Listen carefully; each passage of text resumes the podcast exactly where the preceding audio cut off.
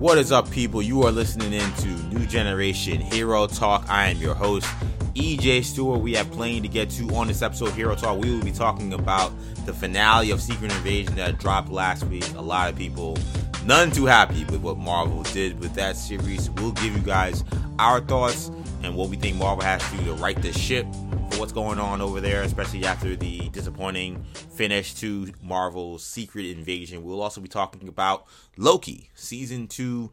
Uh, obviously, it's been confirmed. We have a, a release date of August, excuse me, October 6th for that show to debut, and we now have a trailer that's just come out. We're recording this podcast on Monday. Trailer came out on Monday, so pretty much instant reaction from us regarding the Loki season two trailer. Also, latest on Adam Driver and Fantastic Four. Doesn't sound too optimistic uh, as of right now that Adam Driver will be part of that project. We'll give you guys the latest on that. And very disappointing news. A lot of bad news, I feel like, on this episode of Generation Hero Talk. Um, Spider Man uh, Across the Spider Verse now. Uh, uh, oh, is it be sorry Beyond the Spider Verse? There's so many different titles now. Uh, Beyond the Spider Verse officially taking off of the docket for Sony. So we have the strike happening. That movie right now in its post production and with no actors, no writers uh, being able to work due to the uh, Hollywood strike. This movie has had to be delayed. So right now, it's currently taken off the calendar. Now, good news is it won't be taken off forever. You know, at some point, this movie will be made. But while these actors can't work, uh, we won't be getting this movie. So taken off the calendar completely. There were also some interesting tweaks and additions to the Sony calendar that coincided with this announcement. So I want to give you guys those that information as well. But um, we'll be talking a lot about the struggles Marvel's had, especially with Secret Invasion, on this good episode. And joining me are my co-hosts.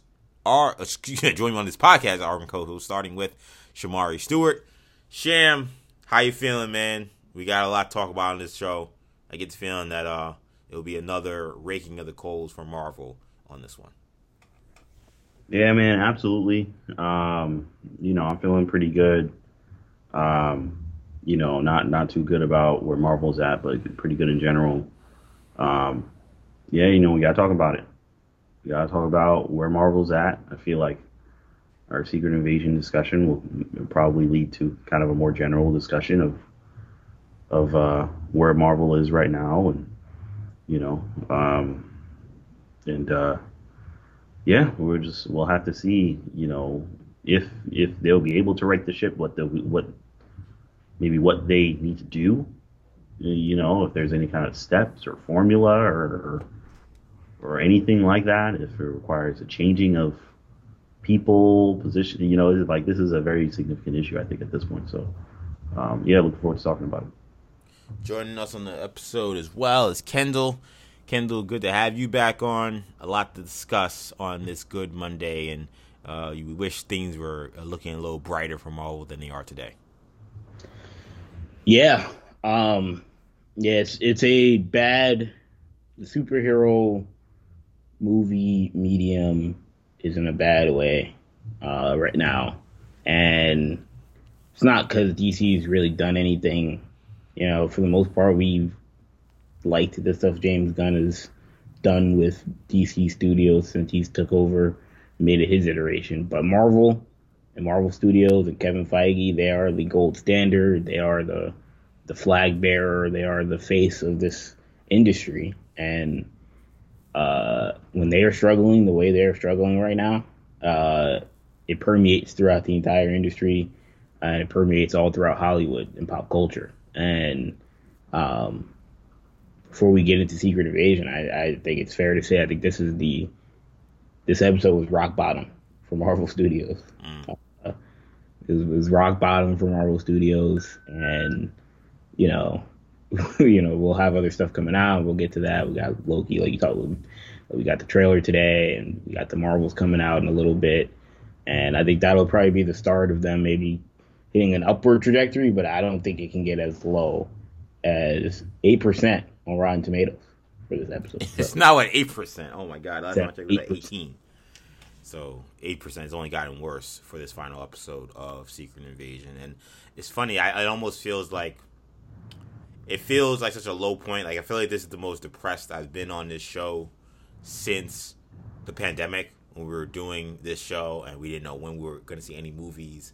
And Disney was saying we were never going to see Black Widow until the pandemic ended. Basically, like that was you know. Then we got you know Wonder Woman, and it was like, oh man, that wasn't that great. Like that felt like the real dark ages of like, man, it's just a depressing time. Of course, it's a depressing time in the world. Just we lost so many humans during that time. Uh, this is probably the next closest time I've been depressed since doing this uh, doing this uh, podcast. Probably because like this the the whole spirit of this podcast is we talk about this stuff because it's worthy of being talked about. But what I sat through at the end of Secret Invasion was so bad, and and and seeing Marvel's flop coincide with, and I'm not saying like I, I'm mad at the success of Barbie Oppenheimer, but seeing that flop coincide with Bobby, Barbie, and Oppenheimer just killing it at the box office, a historic box office debut. They're still number one in the second weekend. And seeing the momentum and seeing the energy and the excitement shift to these things that, of course, are non superhero, though Barbie major franchise still, but not a superhero franchise. Um, it just felt like we are maybe beginning to live in the post superhero Hollywood era. Like I, I felt like this last week or so between what happened with Barbie and Oppenheimer and then seeing how Secret Invasion ended, it just felt like could this be the beginning of the end for what we have enjoyed for the last ten years? So we got plenty to get to. We'll break it all down again. This is uh, a hero talk. And when we begin this Secret Invasion conversation, of course, this is a spoiler conversation, so we will talk about things that actually happened in this episode. We're not going to be a full on review per se of the episode, but we'll talk about this episode. We'll talk about the many, many pitfalls, as you can hear from our voices. I don't think any of us like this episode very much. And um, and I'll be curious to see how these guys feel it affects the entire series and kind of affects where Marvel's creative direction is going. So um, that is your warning. Again, if you do not want to hear a spoil Secret Invasion, fast forward maybe 20, 30 minutes from now and catch us talking about the Loki season two trailer. Of course, unless you didn't watch that yet. Hopefully by now you've watched that and um, and then get back to this part of the episode at this point. But uh, we begin with uh, Secret Invasion. Marvel has officially produced what has been deemed critically its worst Disney Plus show yet with Secret Invasion, a finale that left much to be desired, as Kendall noted. Uh, I put in 18%. I guess the, the numbers keep plummeting. Uh, an 8% uh, is where the finale sat for Secret Invasion on Rotten Tomatoes. Overall, the show as a whole 55% on Rotten Tomatoes, making it the lowest rated show um, from Marvel Studios. Uh, that title previously held by She Hulk, that's at 61%. So Marvel most likely not making that mark or making that making up those numbers as it seems like the more people get exposed to what Secret Invasion did, the less people like it. So I can't see that number going up. So 55% is where things stand for Secret Invasion and for just from my end, I mean, it was an, an incredibly disappointing end to a show and a concept that had tons of potential. But I think what we've seen is a, a, a lack of attention to detail, a, a, lack of care for the characters and for the story and for the lore that you've created. And I think that all that coincided with something that just ended up being so haphazard, so nonsensical at times um, and really, to be honest, like I've told these guys off here multiple times, I think a slap in the face to a large portion of Marvel fans. I think particularly fans who were excited about Secret Invasion because of how much they enjoyed the original comic book. I being one of those people. People know on this show who have listened to this show, I've essentially been like that aliens guy on the History Channel, who every time something happened in Marvel, I try to point it to Skrulls because of how badly I wanted the Skrulls in the Marvel Cinematic Universe, how badly I wanted Marvel to adopt Secret Invasion because of how awesome that could be. And to think that this is what we now have to stand on as the Marvel Studios adaptation to a comic book series that is going to that is formative for a lot of readers. I don't know how many, but it is uh, it is one of the bigger events of the past 15 to 20 years, and they completely bungled it and they completely uh, disrespected it. And in many ways, like I said, I felt like it was a slap in face to the fans. And I look at where Marvel stands, and I feel like there needs to be major changes in terms of the Marvel creative tentacles, the creative kind of format of, of where things stand. Because it looks to me like Kevin Feige is in way over his head at this point. Because it doesn't make sense to me that you could have a She-Hulk finale. I know I don't think we talked too much about the She-Hulk finale, if I remember correctly, but we have a She-Hulk finale that essentially spoofs things that Marvel does poorly in the final acts of their show, to then greenlight a final act to a show that does all the things that She-Hulk said they do poorly and was right about, by the way. All the things that were mentioned were things that made sense and were great. Now, there's argument that people didn't want to see that be the end of a series, but what the case She-Hulk laid out for what Marvel does poorly was accurate. And if Marvel to do that, then in Secret Invasion, right, any rhyme or reason are thinking like, oh, this seems like something that will be a caricature of a superhero series or a superhero project. It just tells me that there's no attention to detail there. And you see the comments from the director basically saying Feige only gave me two uh, two directives. One, make sure Fury goes back up to space, and two, make sure that uh that that that Rhodey can't walk. Those are the only things, only direction that that that that Feige apparently gave this guy, except for also, by the way, when um, G'iah, played by Emilia Clarke, and Gravik, played by uh, Ben Kingsley Adir, when they fight, you got all the superpowers you can use. use them all. Doesn't matter if it doesn't make sense. Doesn't matter if it looks stupid. Doesn't matter if that creates a terrible precedent for the for the for the foreseeable future of the Marvel Cinematic Universe. Just have at it, and it, it just leads me to believe that uh, Kevin Feige may be kind of on thin ice as far as I'm concerned. And he clearly needs some other creative lieutenant, some kind of underling to kind of make these stories make sense and make the whole picture of Marvel make sense towards what they're going to. This is supposed to be the multiverse saga. I have no idea why we watched what we just watched. There's nothing to do with anything with multiverse, nothing to do with any long term game planning for Marvel. Just felt like a waste of time felt like a waste of time. Um, and and and it's, it's, it's again, I think a slap in the face of the fans who really were excited for Secret Invasion. Those are my thoughts. I toss it to Sham. Sham, do you uh, agree or disagree on any level? What are your thoughts? How do you kind of feel the way Marvel is sitting right now after watching the finale of Secret Invasion this past week? Um, well, I was very disappointed. So I, you know, I very much feel similarly to you, EJ. Um, you know, as as uh, you know, I'm sure our listeners who've been following along are, are, aware. I, I haven't been as high on Secret Invasion as you guys. It's a flop. Uh, leading into this episode, I was very much, you know, where's the Avengers, and you know, it was good. You know, it was, you know, had the kind of drama, kind of feel. Uh, Kingsley Ben-Adir was doing a very good job in his role. Samuel Jackson, of course, is Samuel Jackson. He's good in any role he's in. But I was just wondering, what, like, what is like? I needed to see a path to how this was going to be resolved. Which you know, I just my mind goes to Avenger, which eventually it was. It was just all the Avengers and G'iah, but um, you know, honestly, but but uh, but that's that's was just what I was. I just needed to know because I'm like Nick Fury isn't going to fight them you know, and I don't really want to see Nick Fury fight the Skrulls alone. That's not that's not what I want to see. I want to see an Avenger fight the Skrulls.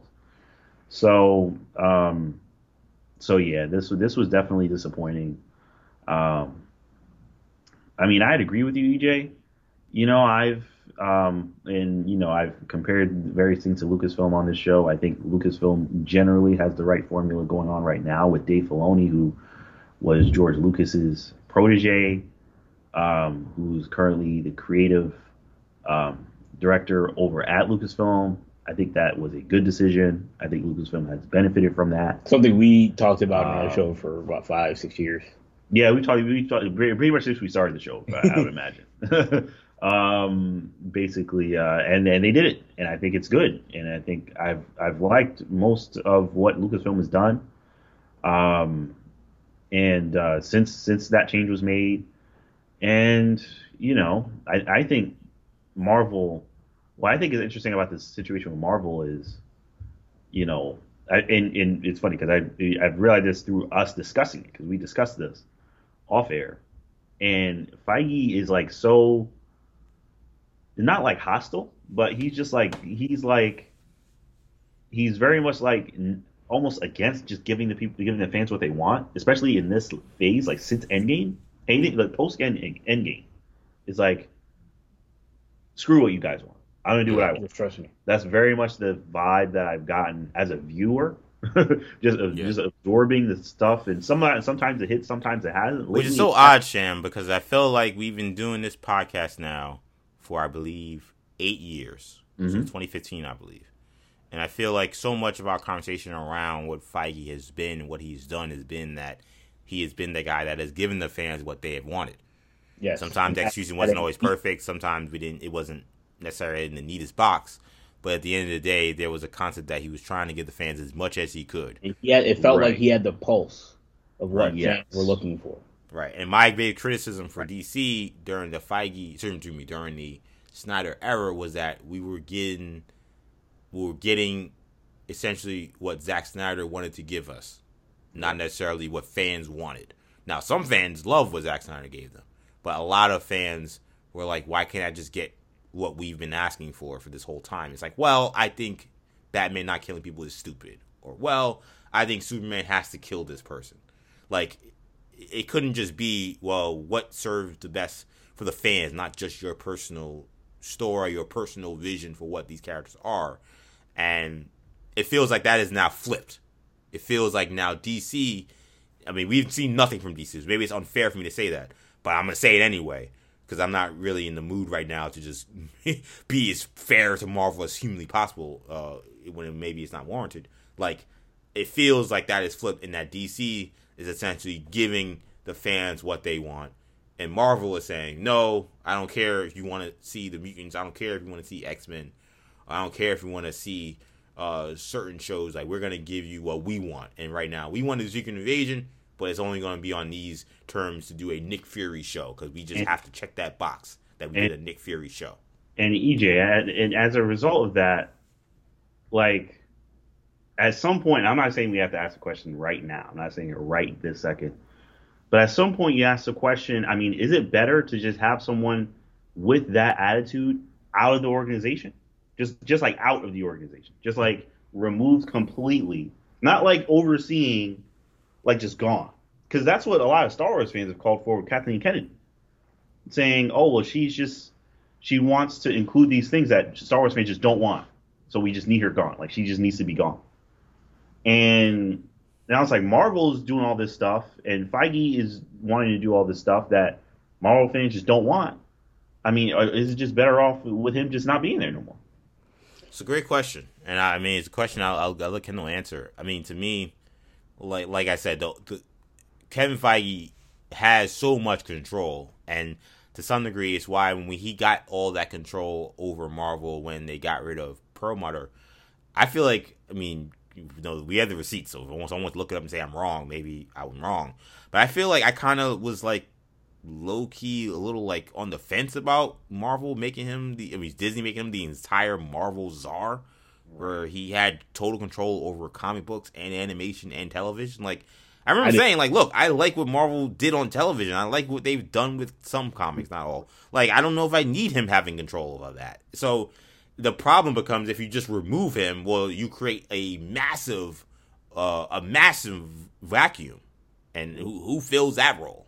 You know? And, yeah, I mean, and so that's the thing, uh, you know. And I agree with you, EJ, on, on your point about the appointment of, of Feige at that uh, czar role in that czar role because you know it, it's led to just this overall like dressing everything Marvel and MCU yeah. coat of paint, and yes. you know uh, that is just not uh, conducive uh, to you know like Shamari said, giving everybody a, a, a you know a chance to, you know, if I don't like this ver- MCU version of something, I may like an alternative version of this. Well, if there is no alternative version of X character, then and you, if you don't like the MCU version of the character, you're probably not going to like much of anything from that character going forward because a lot of it is going to be shaped by the MCU. But um, the Kevin Feige problem, before we really even get into Secret Invasion, I think the Kevin Feige problem, uh, it, to me, it feels like a guy who is not being put in like is not doing what he's best at. I think that that's what we're seeing is that's like true. they're you know not saying that he can't be a, a studio head because he's been a studio head for a long time now and he's been very successful. Um, you know, some would say he's, he's the goat. You know, uh, I've said it. Yeah, you know, and I'd probably still say it. Yeah, and that's that's that's uh, nothing to sneeze at. But um, but I think he's been put in a position. It's almost like a coach that you then say we're going to make him GM, or uh, take a GM and say you're going to be a minority owner in the team now. And you know, you look at it from a different lens when you're doing that. And let's say you have a coach that you're saying, yeah, he's not going to coach anymore. He's just going to be GM. But like his biggest strength is his ability to coach. May not be his ability to evaluate talent or uh, make trades or whatever the uh, what other what or just managing a building. You know the different things the GM has to do. It feels like Feige uh, is, is struggling with not having as much creative control. Um, and obviously he has creative control, um, you know, in terms of having final say. But his, I don't, I don't believe his tentacles are as uh, on top of everything. The quality control part of Marvel is the worst it's been. Um, you know, I, I, I, do believe a lot of these ideas are his. Some, you know, we talked about the the Super Skrull fight, and the director was smart and quick to jump and say that was not my idea. That was Feige.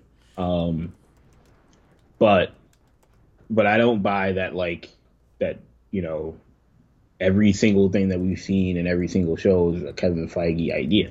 And I think at one point with Marvel, it kind of felt like that was the case. And some people, and it was a negative. We talked about that on the show for you know for years. We said, "Oh man, Marvel like kind of doesn't matter who the director is, doesn't really matter who's producing it. It's all gonna look the same. It's all Kevin Feige, you know, controlling everything." I can't really say that anymore. The projects have come out a lot different between project to project. Like She-Hulk and, and Eternals are just vastly different projects. Like can't be any more similar. And like that is uh that is different and I think it's I think it's hurting Marvel to a degree. Like the the amount of creativity, you know, creativity generally is a good thing, but I almost feel like they're getting away from themselves a little bit.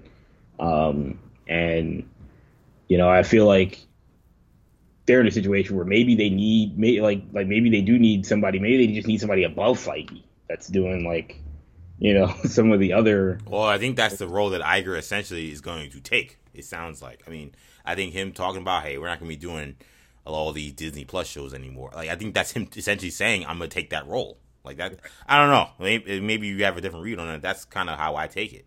Right.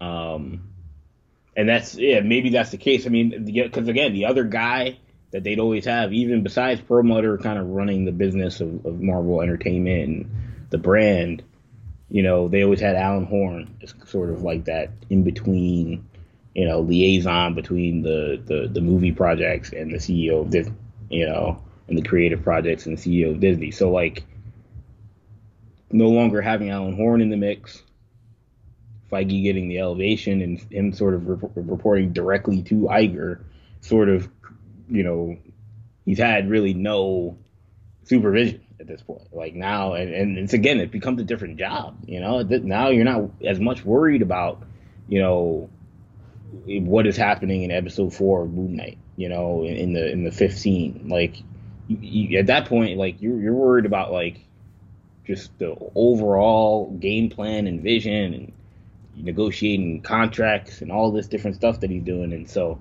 um, I, yeah, I feel like they need other uh, other voices and other faces in that room.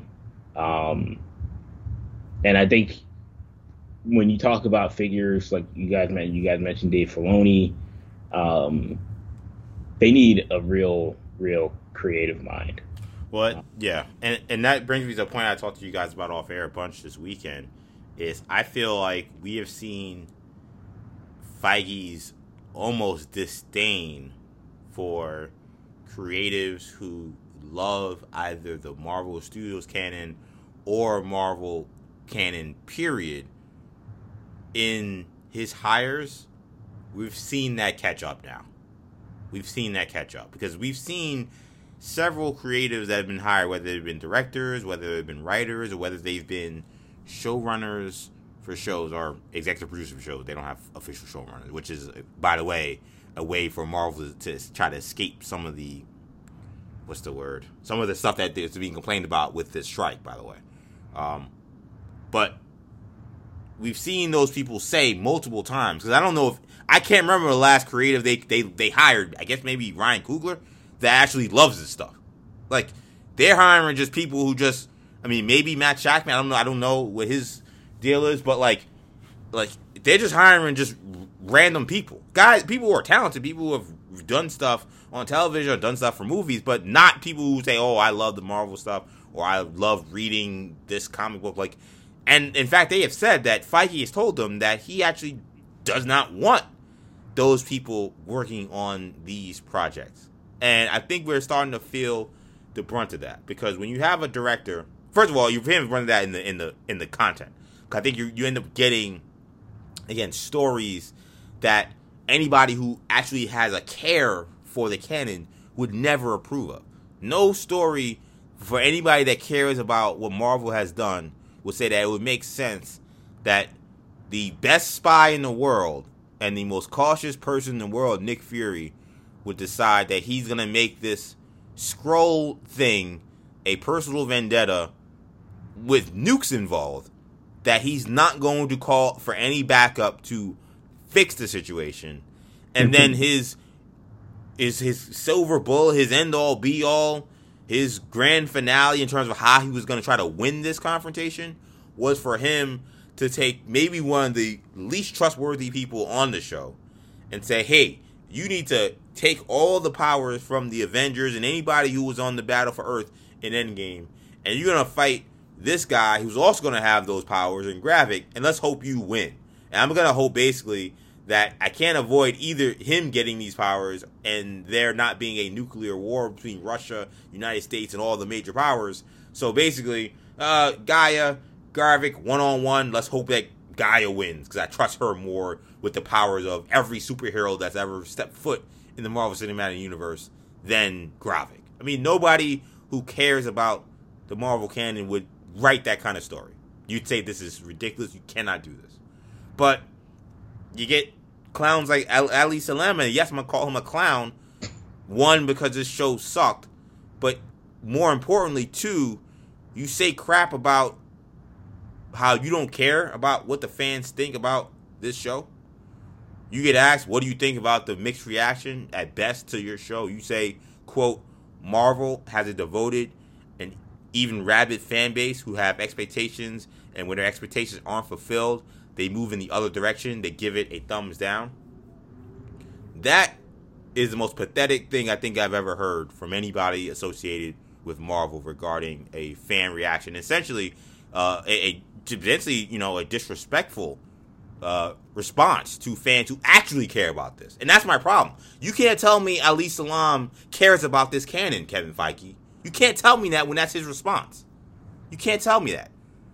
Marvel has a devoted and even rabid fan base who have expectations, and when their expectations aren't fulfilled, they move in the other direction. They give it a thumbs down. Shut that soft ass up. All that soft talking. I know you can do it, man. You got to, you got to. Man, shut that soft ass up. I mean, come on, man. Come on, man. Really? Really? I mean, this was essentially. I mean, I don't know how you guys took that quote. I mean, to me, that Ali Selim sounds like your random superhero person, superhero hater on Twitter who likes to call us all man babies or whiny and complainy whenever we suggest something we don't like or something we'd like to be shut. They they they they talk down on this fan base like that. And so, now I got to have a Marvel, a guy cutting a Marvel, collecting a Marvel check talk to me in that same manner, respectfully, Ali Selim, shut the shut the hell up. Shut the hell up. So basically, EJ, you're saying that he is like uh, the Pablo Hidalgo, and Ken will know exactly what I'm talking about. Pablo, man, from uh, Lucasfilm, uh, who has done very very similar things on several occasions. yes. Yeah. Unfortunately. Yeah, Uh, you're right. I mean, I, I I could not believe when I saw that quote. I mean, and rightfully so. I mean, he got barbecued for it. But I, I just thought it was again bad enough. This show was a slap in the face. This was almost like a spit in the face. Now you're saying you don't actually even care what the people who.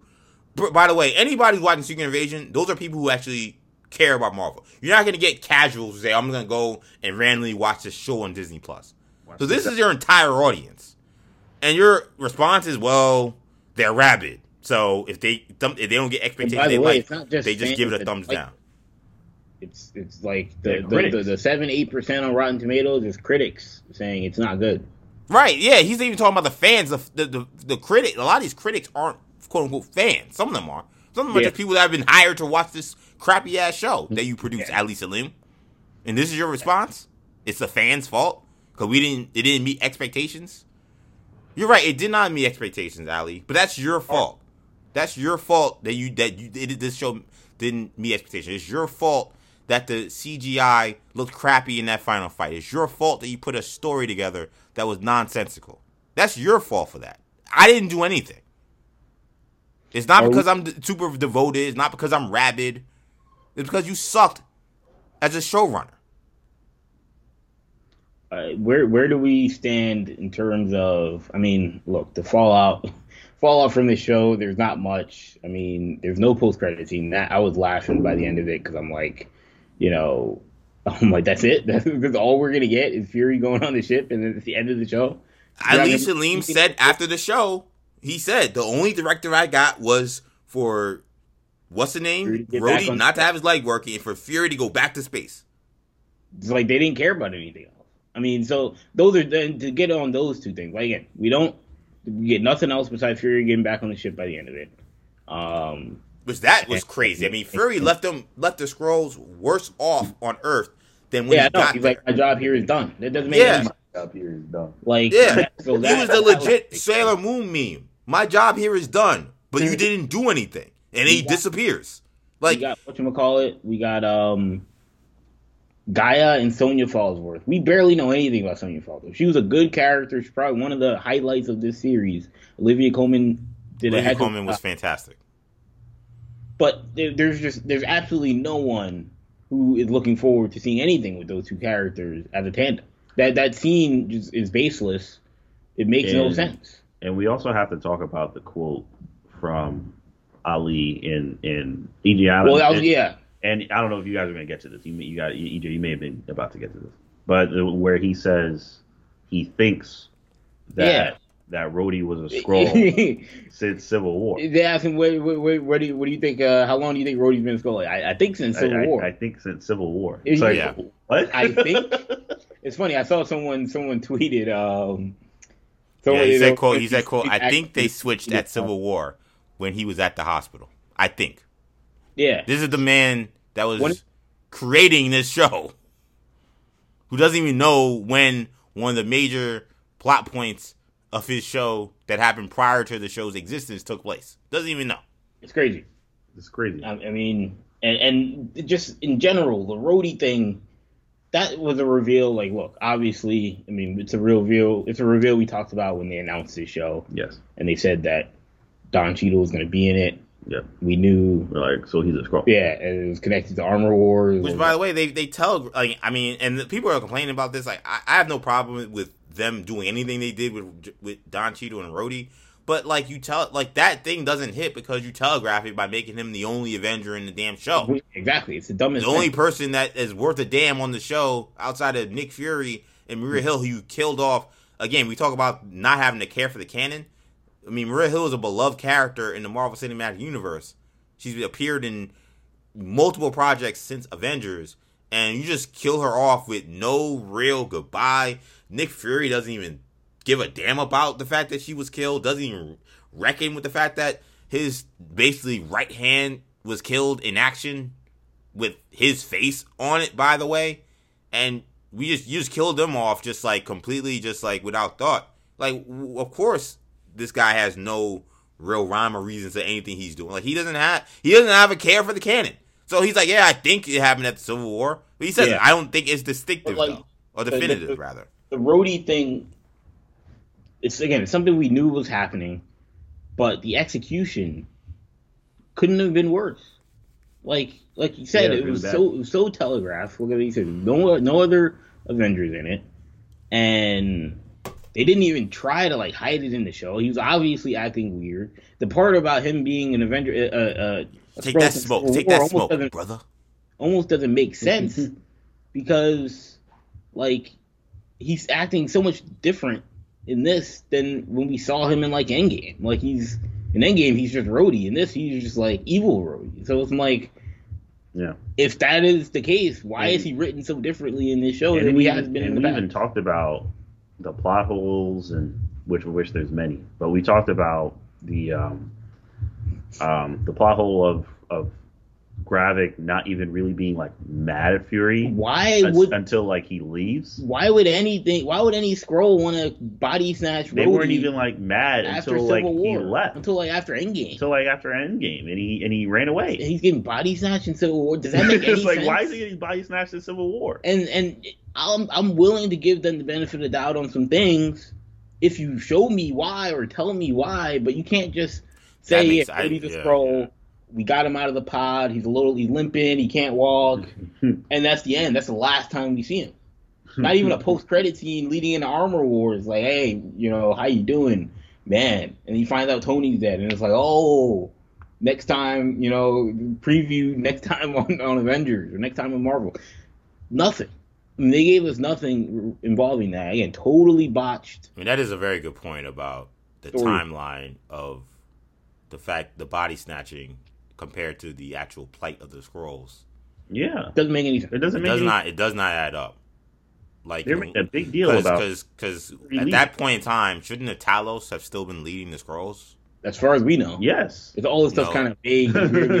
But it's all vague. Yeah, none of it's all that clear. But you would think that that would have been around then, unless he was doing a covert option op, op Yeah, you know, so if she may have went rogue, it's very possible that she may have went rogue and was like, I, or you know, Gravik was like, let's just make sure we have an Avenger just in case this plan is going into action. I don't know, but you got to show me, You gotta say Yeah. that. or you got to say that. You can't just let us. Otherwise, it's a plot The hole. show is not good enough for me to like, you know, give him the benefit of the doubt. just be doubt. giving all these benefits of the doubt. Like, Doesn't make any sense. yeah, that's a plot hole. Like, come on. It was one of the things. Where it's like, if we gotta bend over backwards like that, like that's a plot hole. Yeah, Um, if if if what he what he's even saying he thinks is true is even the case. right. don't And it's very possible it's not, but like, that's a problem. If your director is thinking Yeah, one thing and it's like, no, you're wrong. It's like, well, what did I just make? So yeah, I mean they they have told they totally botched uh the Rhodey thing, which leads into Armor Wars, and now Armor Wars is like like I don't know if they should come out with Armor. I mean, I'm, I'm this whole sh- this whole show Kendall creates a stench that now has to be like the what I hate about the show is like nothing's resolved. Like I almost would have preferred like this show was so annoying. I almost would have preferred that like at least everything got wrapped up in the show, so I don't have to worry about it. Nothing gets resolved in this show. There's gotta be peace talks with the Kree, who we haven't heard from in 30 years, according to this Marvel canon.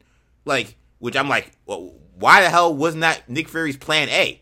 Like his plan B, his plan, his plan A didn't work because now you got Skrulls and regular humans being dome shotted on Earth because uh, you have a, a president who he didn't foresee. Think again, the world's greatest spy who knows everything and knows every move that's gonna happen didn't foresee that um this guy end up may end up going off the deep end when he learns that aliens are are infil- have infiltrated the Earth and have replaced regular humans. That has led to now uh, aliens being dome shotted and killed on sight. Regular humans who they surmise to be aliens who aren't being dome shotted and killed on sight. And Nick Fury is like, "Oh well, don't worry, Skrulls. I'm talking to the to the to the to the Kree about a peace peace treaty." Which I'm like, well, "How wasn't that your first option? You just need to get them off Earth. That's all they want." And he didn't even think to do that. He was like, "No, I gotta go in there. I gotta pull up. I gotta stop these rogue aliens." You should have just came up in the beginning, like, "Yo, don't worry. Don't don't worry about blowing up stuff in London. Like, I got y'all a spot. I'm sorry it took too long, but we good." He didn't even do that. Like, I mean, it, it, I don't even know. Like again, sometimes there's the things, the stuff in this show is so bad that at times it, it, it just leaves you, it leaves you speechless. I mean, how do you watch the? I mean, yeah, They stink. I mean, it's it's it's it's comical, man. Yeah, I mean, And now we and like I said, the show things not being resolved. So the Skrulls are now hunted. Great, Yeah. thanks Nick Fury. Um, whatever's happening with G'iah and Falsworth, that's continuing. So we can't just move on past these people. I guess that's going to be another thread that has to be uh, connected. We have the Rhodey angle that now has to be explored. there's all Like, this fallout. these are no not. They can't like. They, I mean, they could just drop this stuff, but it, it will be. it I think they that- will. I'll be honest. I think they will. You know, I kind of hope they do, honestly. I, I I- mean, I don't think they will. I don't think they will, but I kind of wish they would. This feels a little bit like Eternals, where it was like Eternals was setting up all these different, all these different threads that they haven't touched, and you, you kind of look at it and you're like, when are we gonna get Star Fox? When are we gonna get Black Knight and all these different things? And now you start to hear Black Fox, Black Knight may never show up, or we, we may not get him in Blade, and they're struggling to figure out where to put these characters. Um, I mean, we still don't know what's going to happen with this president. We're still supposed to be. This president is still supposed to be replaced at some point. I really assume Yeah, we would have we know- got an answer to that in this show, and all we know is Nick Fury hinting at, "Well, it looks like you're going to be a one-term president with the way you're moving." I'm just like, oh, so you think get voted out of voted out of office? That's how this is going to work? Like, Yeah, I mean they they really, you know, again creatively they've backed themselves into quite a corner, um, and like you said, I mean, beyond Armor Wars, like Armor Wars is tainted by this. I think even more crucially and like more of a of a Emergency. emergency is the fact that they've hurt the Marvels. Yeah. The Marvels lead supposed to t- tie in to this loosely. Uh, I mean, they didn't actually tie into it at all. But like Fury goes on the ship so he could be ready for the Marvels. And now And- when people see the Marvel, people see Nick Fury in the Marvels, they're just gonna roll their eyes and go, "Oh, it's that guy." and and Kendall, you know, and, and we talked about this, and, and you know, I'm going to say it again here. I mean, if we weren't doing the show, if we were not doing this show, and you know, we just watched Secret Invasion, this is just what it was. Am I seeing the Marvel opening weekend? I don't know. I don't know if I'm seeing seeing the Marvel opening weekend. I, Like you, man. You lie a lot. Yeah, not, not. I, I don't know, man. It, it's like I don't know. I, I might be like, look, what's the what are what are people saying? What are people saying? Like, are people saying that this is much better than the first one? Are people saying that this is something that I gotta see? Um, it's like I just I still haven't seen Shazam. You know, I'll just say it right now. I still haven't seen seen Shazam. I haven't heard that that's a movie that I gotta see. What did he say? You know, like it's just, I I just I don't know. This is if the if the Marvels flops, you know, I don't know where we are with Marvel Studios, but they're not in a good spot. That's why I say it's rock bottom. I don't think that the Marvels could do or be worse than what we got. I mean, this was this was one. This was the maybe the worst thing I've ever seen Marvel do. This finale. Oh, not yeah. the whole Marvel show. Yeah, the whole show. Maybe I can't say that, but for oh, Yeah. that half hour I watched, that was the, maybe the worst thing I I've seen Marvel do. And so so when I say it, you know, it's rock bottom, uh, like the Marvels, like it is possible theoretically the Marvels could hit rock bottom if that's really bad. I don't think it's gonna be really bad. I think it'll be okay. At worst, could be solid. I, I don't think it'll be great, but I think it's somewhere between okay and good. But if that if that movie is is even if it's just okay and it does like but it does terrible box office numbers, which I think is also possible given the strike, given what he, everything he just talked about with uh, superhero box offices being uh, less than stellar, you know, uh, with with the Flash and Blue Beetle's not tracking well, you know. I mean, we'll and we'll see, but um, I I mean I I tend to believe that you know this is only going to hurt that you know that this box office is only going to be hurt by the fact that there's a massive massive stench that is on Marvel Studios projects right now. Um and and, and it, what is the only way? And you know we talk about it every week. We talk about it every week but what is the only way to get out of this crater that they're in right now? It's the mutants it's the x-men Give us what they what they promised. it's the How fan- many years ago? Five years ago now. Yeah, five years ago. We talked about on this show. We talked about it on this show. Kendall has proof. Yep. EJ, you have proof. We talked about it on this show. What they, what they said they were going to do, and what they need to do, and that they still haven't done. Yep. We procrastinating. I think the fact that Kendall said the mutants, I think, is important because when we talk about X Men and the mutants and our our our requests for that, you know, in many ways, in many ways, it stems from Feige. It stems from him at that. I want to say it was Comic Con when they did that major drop, not the last one, the one before that where they announced Black Widow and all this stuff. I think the major thing was Black Widow, but they announced all essentially all of the last movies got in the last phase. And at the end of it, he says, you know, Fantastic Four and the mutants are on the way. Like him saying the mutants made people say, "All right, he says on the way, so we're waiting." And somehow that was like in 2018, I think that Comic Con was. We're five years later, and we're still waiting. Still waiting for anything involving mutants. And I'm discounting what we got in Doctor Strange. As excited as I am for X Men 97, I'm discounting X Men 97 for now. Right now, we have nothing. Nothing involving mutants. And like I said, this is something that Kevin Feige himself said was coming. The mutants were coming. Well, where if are he they? said that he was talking about Deadpool three, that's that's a clown show job by Kevin Pathetic. Feige. It's a Pathetic. pathetic job. Lies. It's just yeah, you're just lying. If you're saying like Shamari talks about it, you know, for, for weeks now with Hugh like you, Jackman, man. You lie a lot. like Hugh Jackman being in Deadpool three isn't the mutants are coming. Absolutely That- you know what you know what you're doing, Kevin Feige, when you do that. When I mean, we had the conversation in April of 2019, right before that announcement was made, on, at, in, at Comic Con. We had the conversation of Kevin Feige saying we're not seeing the X Men for a very long time, and Well, I guess he lived up to the word, I guess. he's yeah, he, he wasn't lying. You know, Shamari was the only one that believed him, and he wasn't. was, I was concerned at the time. I was very concerned when he said that. and you know he, he was not lying but like you can't go from the x-men aren't going to be around for a very long time then two months later be like the mutants are coming The mutants are at comic-con after a, Like, after an you say epic hall h panel and then subsequently not have any new x-men characters for 10 years that's terrible that is a lie that is misleading your fan base because the Fantastic Four, he mentioned the Fantastic Four coming, and we got an announcement for a movie. Got an announcement. So nobody's going crazy about the There's Fantastic. an Four. announcement. There is some There's there's some skepticism. there's a movie poster. There Uh, is yeah, some- announcement and a logo, exactly. yeah, right. and a director. You know, He kind of shifts a little bit, but Right. we, got a, we got a director in place. but like, and look, Shamari, I told I said this to you a couple days ago, and it, it has never been said on this show.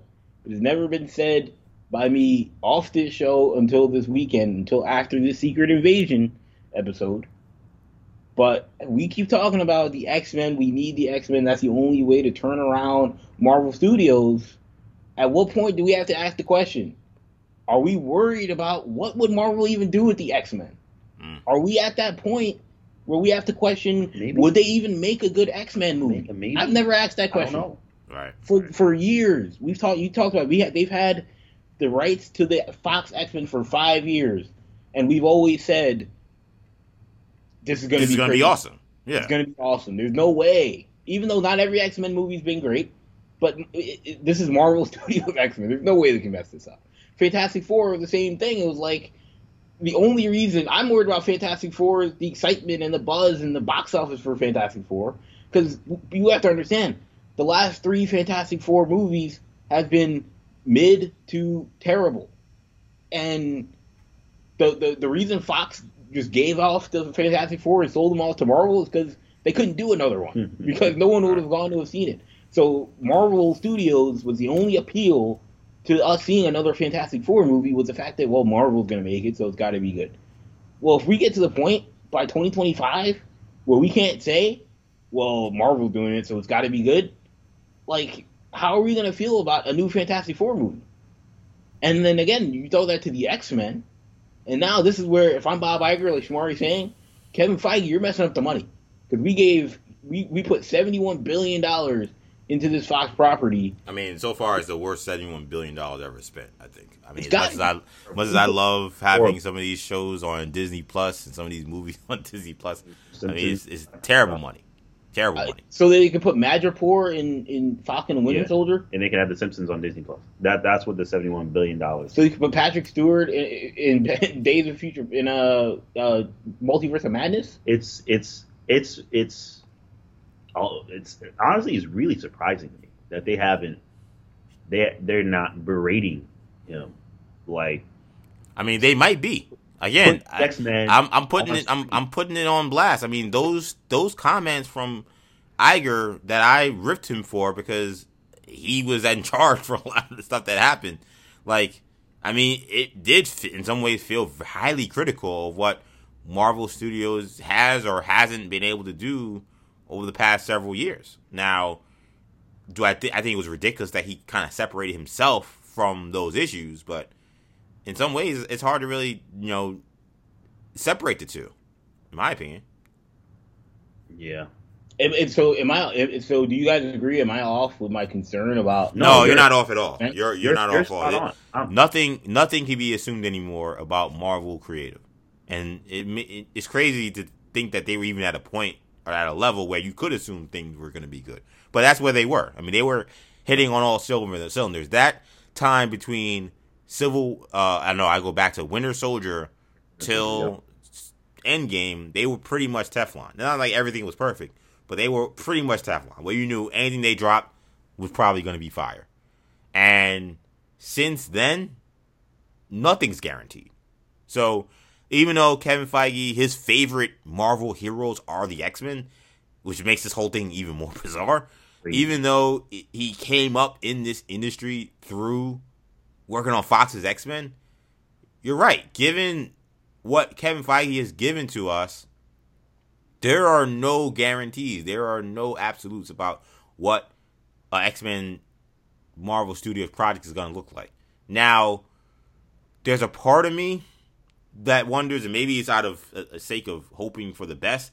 Maybe like he's so preoccupied with like what they're trying to do with the X Men that he's actually not focusing on this other stuff, and maybe that's why we're getting such crappy content from them. I don't want to give him that much credit, but like it, it's you're trying to find some explanation for what the hell is going on, and it, it leads me to maybe that being a thing because th- it will be a big, tall order whenever they eventually decide, okay, we're going to move forward with the X Men and the mutants. Whenever that happens, it's going to be major. So there's Maybe- a part of you that wonders, hey, is there is is is perhaps the story to Secret Wars that maybe creates the universe that introduces the Mar- the mutants? Maybe that has become such a That's tall what I think. order that maybe this other stuff, even though he he greenlit all this stuff, he's just not. He doesn't really care about any of this other stuff. That's what I, I, I think. I, I think you're right in terms of like. I, I, I've said it before. I, I do think we are getting that mutant saga in 2027. Uh, I think that's whatever after all this multiverse stuff. I think that's where we're going. Um, but I will say, EJ, if that is the case with with your theory on Feige, um, which I think is plausible and I think is in some ways fair to him, I would say you have a terrible PR department at Marvel. Your your own team that you have to let that be known because again, I, I don't like me personally. I, if this was bad, but I knew Kevin Feige was knee deep on making like a whole trilogy of like X Men movies and X Men Disney Plus spin offs and all this different stuff, that I wouldn't care about Secret Invasion. Yep. Now maybe like they're worried about like you know handicapping and you know, spoilers and handicapping or kneecap you know you know uh, undercutting these other shows and movies and saying like I you don't got to see the Marvels because we got the X Men in 2027. I don't know if that's realistic. Like I'd still see the Marvels even if I knew there was an X Men movie. I just wouldn't care about That's it. not true. Yeah, I just wouldn't care about it. But like, they have to understand like PR is a disaster right now for Marvel. Yeah. Their their approval rating is as low as it's ever been, and they need a win. and he needs to um also I, I just to reiterate man if that really is the case he is lucky to still have a job at disney and marvel um he's he's lucky i can't imagine um having that much money going to buying a property and the barrier to you making the money back is I plan to use it in like five years, five six years. But and in the meantime, the projects that we're making are going to be trash. Like well, the- well, I know for a fact he didn't tell them. He didn't tell them that. Now that that's been no, but like that's no, been but like, arguably the reality. But he didn't yeah, say he come out I'm with, "Hey, I'm like when the trash projects start coming out, You're- that's when that's when the bosses step in and say, You're out. "You're out. You're gonna put the X Men in, or you're out. or I'll find somebody. We're gonna will. buy you out, but whatever means we need to do that, you are gonna be gone if you don't put something in where we're gonna start making this money off of these properties. when that when, we when. Disney bought Star Wars for a lot less than when they bought Fox, when they bought Lucasfilm, they immediately made Star Wars.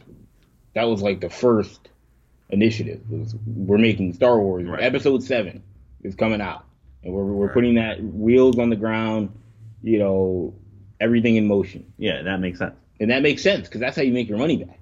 Yeah, right." And they made it back in like two movies. you know, yeah, listen. instantly they made that four billion back or whatever they gave up. Like when they got Spider Man, I mean, we talked about it on our old podcast. Like when they got Spider Man, like he was in Civil War like instantly, and they didn't.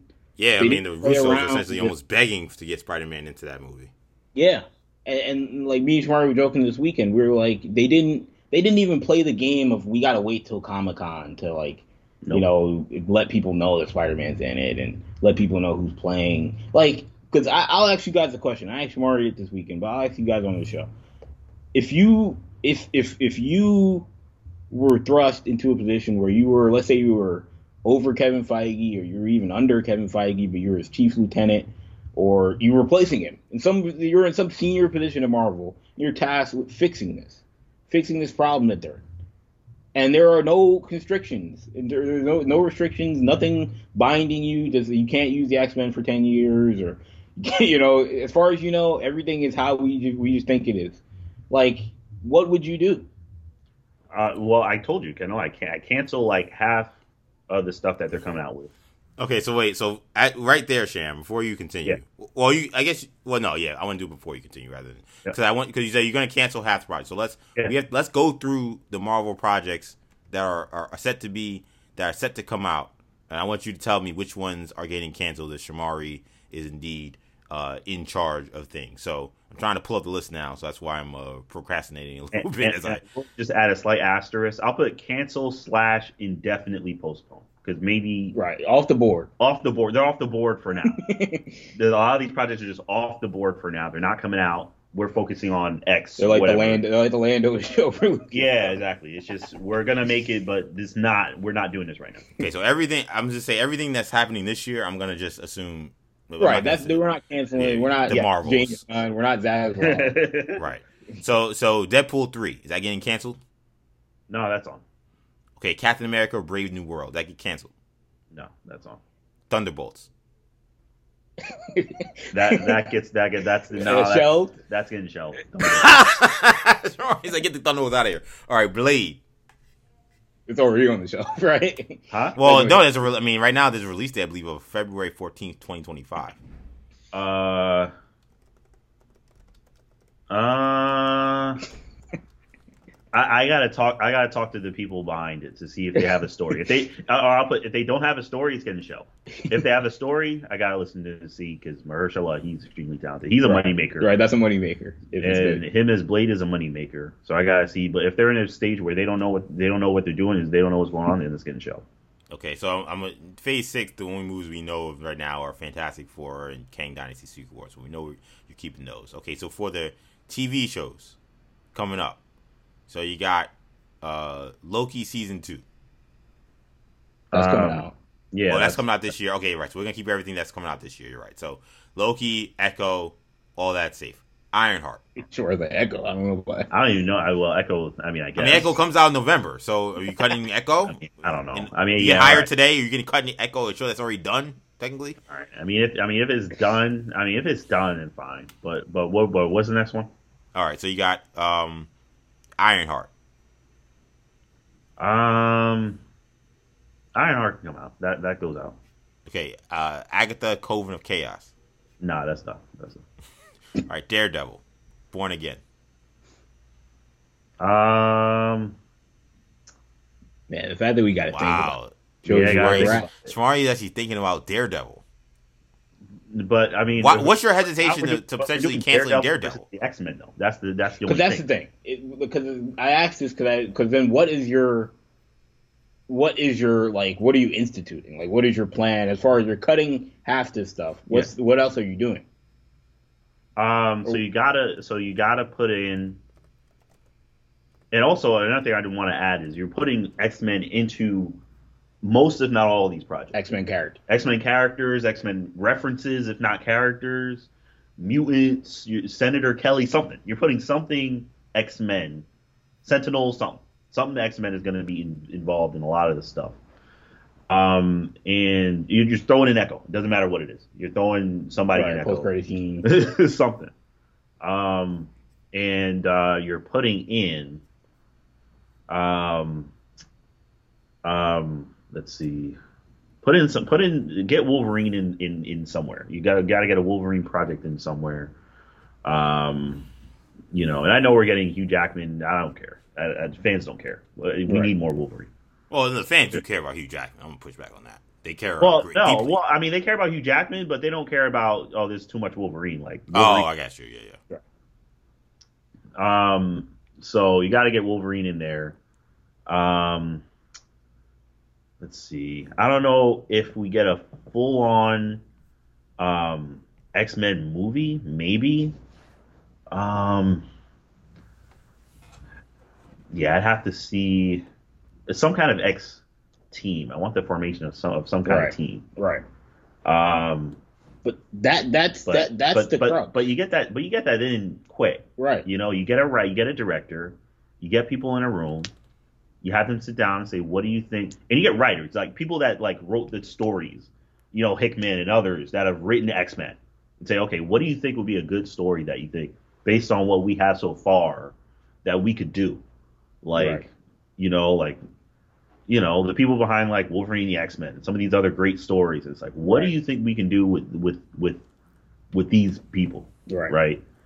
And you, you you get them to write a story. It's like, man, that's a good story. All right, let's do it. Green light it. Boom. We get a movie in like three, two, three years. right So I, gue- I'm assuming, by the way, that uh, uh, Wonder Man and Vision Quest seek, uh, projects that are reportedly uh, in development, those would be canceled if Shamari was in charge.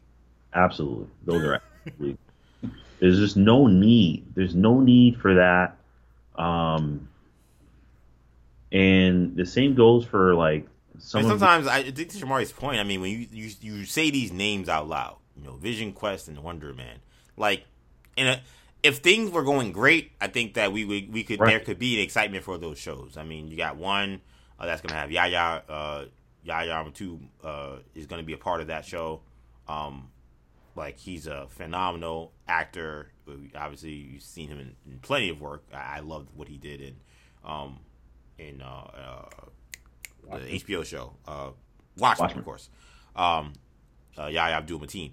But like, it's because you have these other issues with these with the other things that happen there. You're like, I can't afford like them to be working on Wonder Man, and it may be awful. And we waste our time now with Wonder Man. What we could be doing next. I can't have them doing Vision Quest where Paul Bettany's back as White Vision, and I, like, I gotta wait to see him figure out himself again. And yeah, maybe it's good, maybe it's bad, but that's another reason why we're not doing X Men. I mean, I tend to think that there's still something contractual. Like there's got to be a reason why we're getting these kind of somewhat oddball projects before X Men. Yeah. But I, I would argue that there Yeah. had to. But I, I'd argue though that like when we've talked about in the past, now Wonder Man's something totally new, so I'm not gonna hate on Wonder Man. I told you guys off there, I'm actually excited about Wonder Man, but I do feel like they do have a problem where, I, where I've said a bunch is that Marvel, in some ways, in some ways, they don't care about their own canon and, and, and who they're picking to create things and how they're storyboarding projects. But on one hand, they almost are too in love with their things because that's how an Agatha gets greenlit. they're making they're That's how a Vision Quest gets greenlit. Like, they're making spin-offs of spin-offs like right, like it, traditional Marvel Phase One, like we'd be way more focused on Shang Chi two and Black Panther three, and like maybe even Doctor Strange three. Like those all those would be on the board and they'd just be it'd be very focused as opposed to like like Agatha is a spin-off of WandaVision, which is like a spin-off of like Avengers Age of Ultron. Knight season yeah, yeah, Moon Knight season two, like it just, like it feels like we got we have to focus on the main thing. If you know, we have we, there were all the memes about the Kang Dynasty lineup and it being you know a, a middle of the pack Eastern Conference playoff team and whatever mm-hmm. you want, all the jokes you want to say about it. But we feel that way. A lot of people feel that way because they haven't developed a lot of these characters. And and I, I do agree with you, EJ. I, I think there has to be a contractual reason because it, it I don't think Feige. I think they might. I think they would have removed him by now if he if he There just to be wasn't including because that's so much Because money. I, 'cause I will I, look. that's so much money say what that we they're just want. not We making. could say what we want about the Super Skrull fight.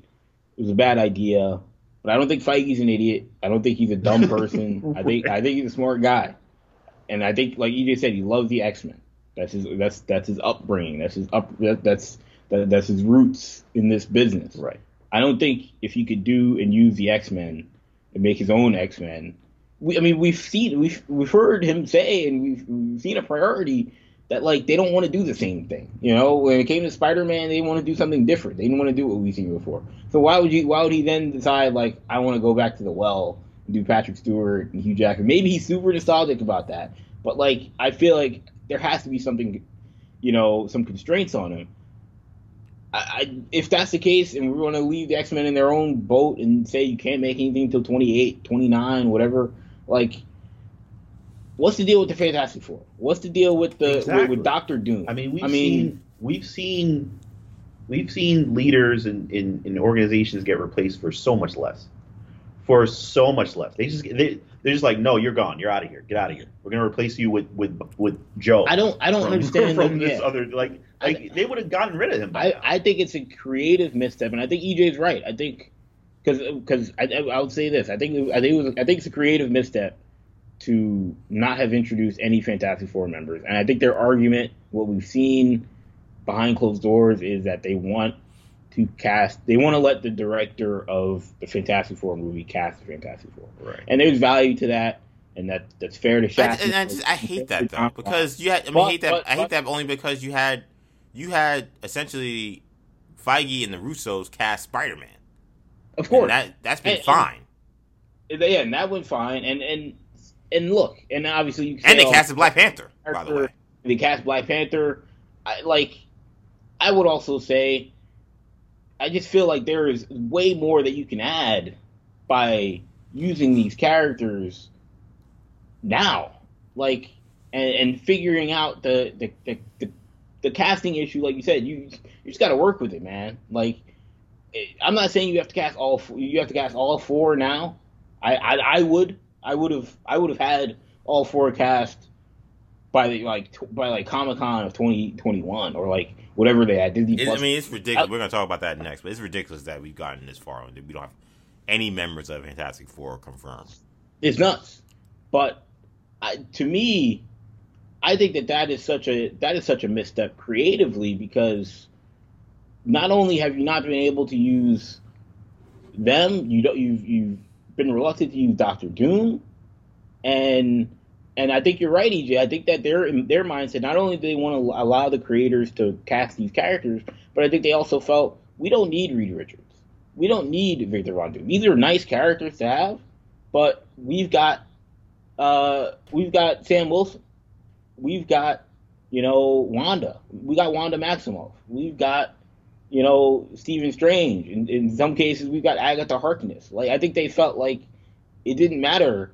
Like those characters are great, but we'll get to them when we get to them. We're gonna do them right because we have these other characters that you know we have Carol Danvers and and Monica Rambeau, and I think that they've missed the they've missed the boat on when these characters start to flop and that's and that's and the excitement starts to wane. see They, now they've got now they're now like Shamar said the emergency hits, and now Yeah. it's like you know break the glass, let's And- get Reed yeah, Richards in the next thing we can. and now they have to call Kevin Feige. They have to have a board discussion. They have to have larger discussions, and they have to be like, "What is your plan to put this one and put Wolverine and okay, Fantastic Four. We haven't seen them in a few years. What about them? People excited about them? What's your plan to use them? When are we gonna see them? And where is the connective Right, tissue like, with where- Marvel? Like beyond, because they're like they used to really do a they used to do a really good job of teasing. I mean, even like Adam Warlock was teased going forward. Was teased in what was it, Guardians one or Guardians two? I don't even remember, but he was teased. I believe it was Guardians two. He was teased into you know the guy that we end up seeing with Will Poulter in, in Guardians 3 Mhm. Like I don't feel like and now yes that you can say we we have had some characters they teased and we just don't know when they're going to show up. But like where are these direct like where where's Nova at? Like where is Silver Surfer? Where are some of these other characters that if you want to argue you can't use the you can't use the mutants right now.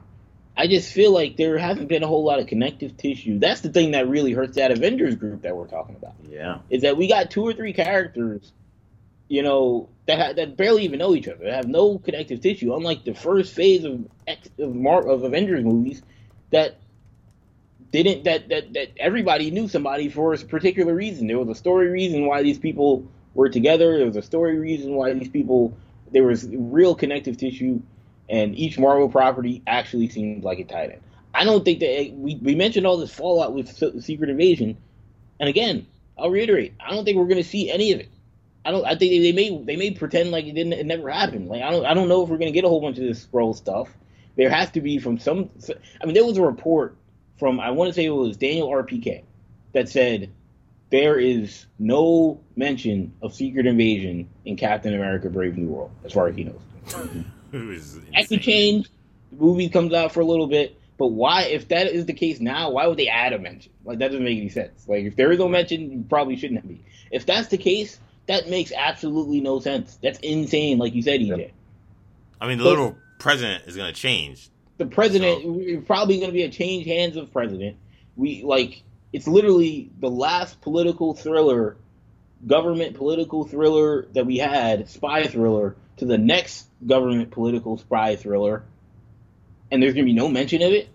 Doesn't make any sense. It's gonna it's gonna take off. It's gonna take off right from uh, Falcon and Winter Soldier. yeah. Gonna like yeah nothing- yeah nothing yeah. falcon and winter soldier is going to be the is going to be the the predecessor and it's like it doesn't make sense who's to i mean i how much of secret invasion is going to be mentioned in the marvels? We'll see.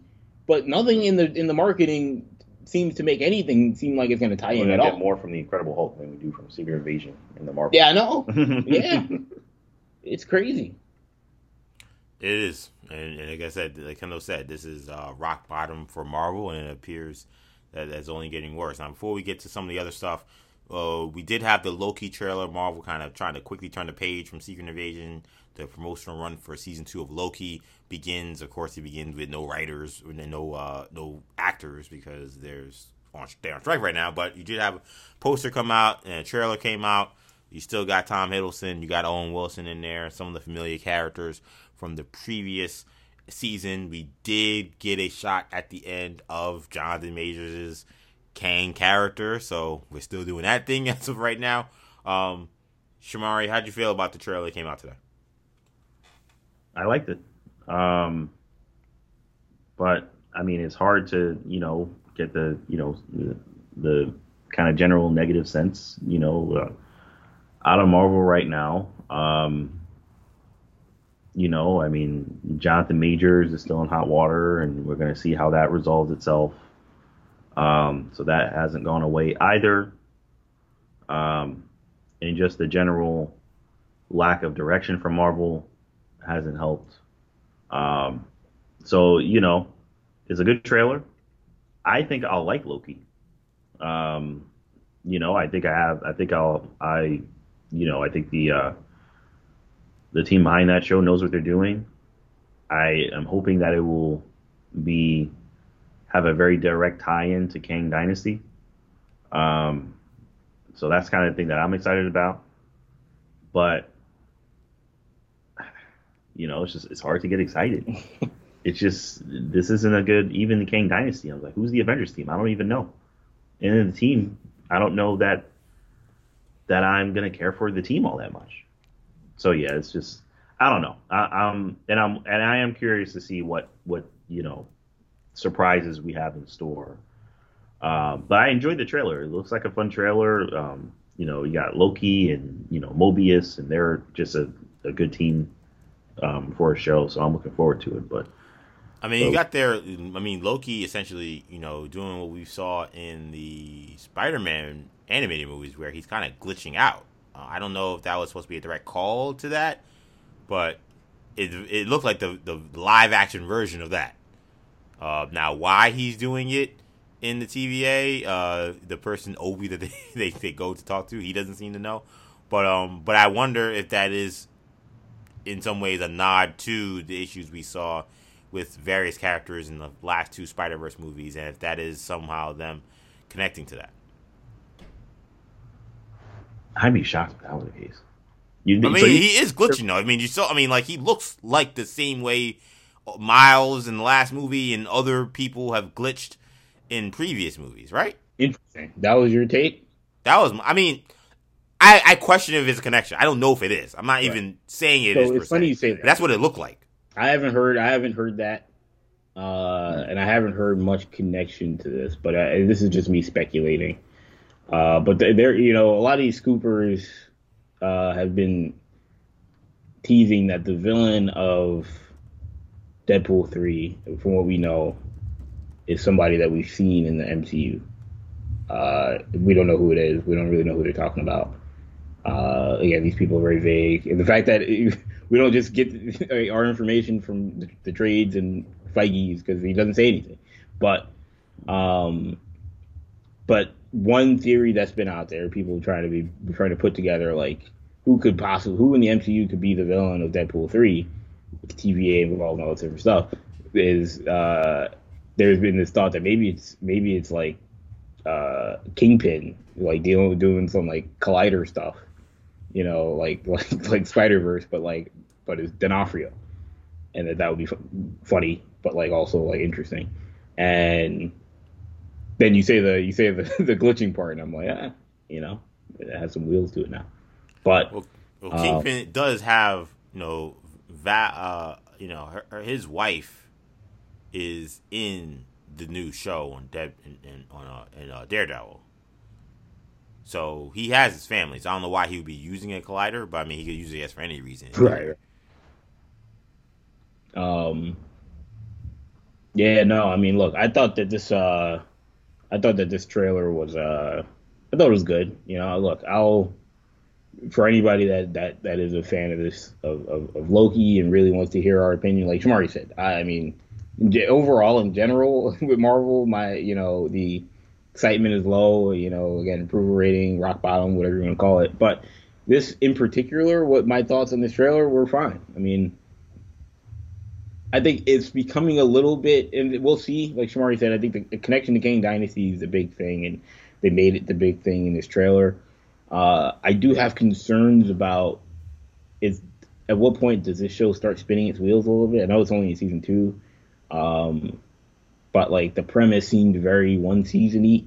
You know, it seemed, very much like a one season Loki, uh, you know, stuck out of time. like how long is it going to be in the TVA? Right, like is, is Loki now a time cop? Like is that the new? And I think that's what that's what it is. But like, uh, but that that has nothing to do with Loki a lot of you know, and you know historically. So, um, it's get- it feels a little Legends of Tomorrow, season five, season six. You know, uh, so that that'll be the thing is making it still connected to the MCU. And maybe it's not. You know, maybe outside of Kang Dynasty connections and all that, maybe it is very uh, contained. But you know, again, we from what we know, there's you know TVA involvement in Deadpool three, and so maybe this ties into Deadpool three since that's coming out.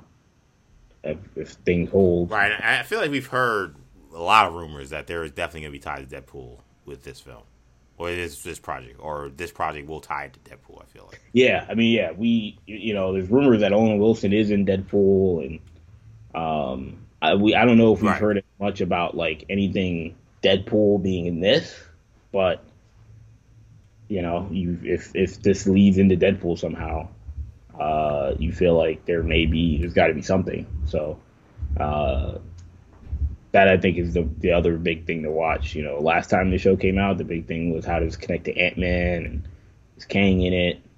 Um, now it feels like it, it's more about uh, it's more about it's all still about Kang, but I think the Deadpool part of it is also a big deal. Yeah, I mean, I thought it was a good trailer. I like the trailer. Um, I think that know the the story beats and the chemistry between Wilson and Hiddleston is still there, still solid. I kind of wish maybe this trailer would have maybe dived a little bit into where we left off in season one of Loki, which is essentially Loki returning to a TVA that is totally different in the worst way possible than the TVA he was with before that was not being run by Kang the Conqueror or some version of Kang the Conqueror is run by He Who Remains, who I guess is not as bad, it seems like. That doesn't get reckoned with in this trailer, but maybe they want to try to hold that. Um, but like the, the, the, actual performances and stuff we saw, I, I liked. But again, and maybe it's unfair for Loki because Loki is actually a show where we did see some payoff for with Ant Man, I guess. But there's a part of me that watches this trailer and just says, okay, like this seems good, but like there's been no payoff for a lot of these Disney Plus shows, with the exception of WandaVision, to anything we've seen in the movie. Like WandaVision, yes, you had you almost had to watch WandaVision to understand Doctor Strange, but almost everything else, it just feels like you could watch it or not watch it. It doesn't matter. I love this stuff, so I'm gonna continue to keep watching something like Loki. Loki was, in my opinion, the second or third best show Marvel has done. So I'm excited that they're doing it season two. But even for me, someone who liked it, the, the state of affairs being so poor at Marvel, it would kind of was again just like, all right, like we're doing Loki, great, like, but like you got so much stuff to fix. Like I can't even get excited for this because of how out of order your house is. Yeah, yeah. I mean, it's it's it's it's just not, you know, it's just not a good situation to be in. Um, for Marvel, as as we've talked about. Um, I I like you said, EJ, I like the trailer. I thought I think it's a good trailer. I think this season is going to be a good season. Um, you know, I, I I I honestly do. I think I think this is probably going to be good to great. I mean, that would be my expectation or my prediction. I think I think it's going to be enjoyable to watch. Hiddleston's great. Um, you know, Owen Wilson's great. I think there's connections to Deadpool. I think that would be even better. Um, so, I mean, I have fairly high expectations. Um, but again, everything else is so lackluster that I just it's hard to it's hard to get excited. It's just crazy to say when it comes to Marvel Studios, but it's like it's hard for me to get excited about this when I'm not very excited about a lot of the stuff that they're going to be. And they, they have to understand, man. Not to get into the X Men thing, but like WandaVision. Well, you said, you said wait, wait, you just said not to get into the X Men thing. but like, I mean, we remember, man. That wasn't that long ago. Like a lot of our conversation, and not just us, but a lot of the conversation online about WandaVision was related to the X Men. I wonder why. Uh, Maybe is, is, Scarlet Witch an X Men character? Maybe, but like was Evan Peters in the yeah, show? Yeah, well, it was Evan Peters in the show. Whose idea was that? Uh, so a lot of the week to week conversation again, us talking about the X Men was their fault. Like once they put Evan Peters in it, like they just they turned that into a thing. But like even at the start of it, it was like we, we knew that the the deal had passed. I said, like I said, like I said in the past, only somebody who does not like or care for the canon would do something so stupid. exactly. And so now that we're in this moment where like WandaVision is passed and like putting Madripoor and Falcon and Winter Soldier and that moment is passed. Like and now we've gone through all these different shows and we still haven't seen any X-Men anything. Like you know, we're now at this we're now in this moment where like we're not looking forward to these shows to see if we might get we might get an X Men reference, or we might get a Fantastic Four tease, or any of that. Like we thought maybe Reed Richards would, would, would was going to be in WandaVision. Like all these different things aren't on the table anymore. So now you have to enjoy these shows at face value. Which again, Loki season one was good, so I'll enjoy it. But if you're talking like that through the roof, like everything is must see. I mean, Shamar, you you know when we watch uh, a lot of times when we've watched our Star Wars shows together, mm-hmm. you know, Mandalorian season one, even more so Mandalorian season 2 Mhm. we knew we had to wake up at seven, eight a.m. Crack of dawn. crack of dawn and watch it because you didn't want to get spoiled and Yeah. you knew something crazy might happen. Yep. WandaVision had a little bit of that where we had to wake up early and Yeah. watch it. Falcon Winter Soldier had a little bit of that. Yep. Secret Invasion had none of that. None of that. Secret Invasion, I was like, I can wait a day and I can watch it and I don't care if I get spoiled. Oh well. Yeah. Like, and I feel like Loki might have a little bit of that, and like that, they Yeah. they start losing that. Yeah, That's when Bob Iger starts talking about getting rid of these Disney Plus series in general and he might have a point because what is the point of these shows if we're not you And know it's like it's it's just at the edge of our seat and it's just you know getting a return on your investment. yep There's so much these this the budgets are so big. yep There's massive budgets yep on these shows. And it's like, what's the return? Is is me just going meh? You giving a bad review online? That's the return? yep I mean, you know, it's like the, it's the opposite of what doing they're all doing these shows like and not this isn't a Bob Iger uh you know giving him you know any, Advice. yeah or yeah or like saying oh Bob Iger was right you know but yeah, I, but I think that there is a there is a thing where it's like some of these other studios, all, all these studios are, are shelling out money and they're all making multiple shows and whatnot. But like at the end of the day, a lot of these studios have one or two big, big tentpole. This is what this is our moneymaker. You know, House of Dragon. Yeah, we're gonna put three hundred million into that right. you know, or Amazon's like we're gonna put 250 million into Lord of the Rings, and then Yep. you know we have other shows, but that's that's the big one. Right. You know, Marvel, you know, and Disney is saying themselves like we have Star Wars and Marvel, and we have our other stuff, and if we're doing four Marvel shows at a time, and we're doing four Star two two Star Wars shows at a time, and they all have 200 million dollar budgets, it gets out of whack if they're not all as good as The Boys, or they're not all as good as Right. House of Dragon, or Game of Thrones, or Lord of the Rings, or whatever. And so that's how you lose that. As opposed to if you did, if you like like we talked about, scrapped every single show you had and did just did one, you know, Wolverine anthology series that look may not you you know may cost you a lot to make, but like it's the biggest thing on television all year you end up having a business model that might actually make you more money or might be more conducive to your brand than just burning money on doing Secret Invasion. That helped you in no areas. Secret Invasion just burnt you. It was just burnt money.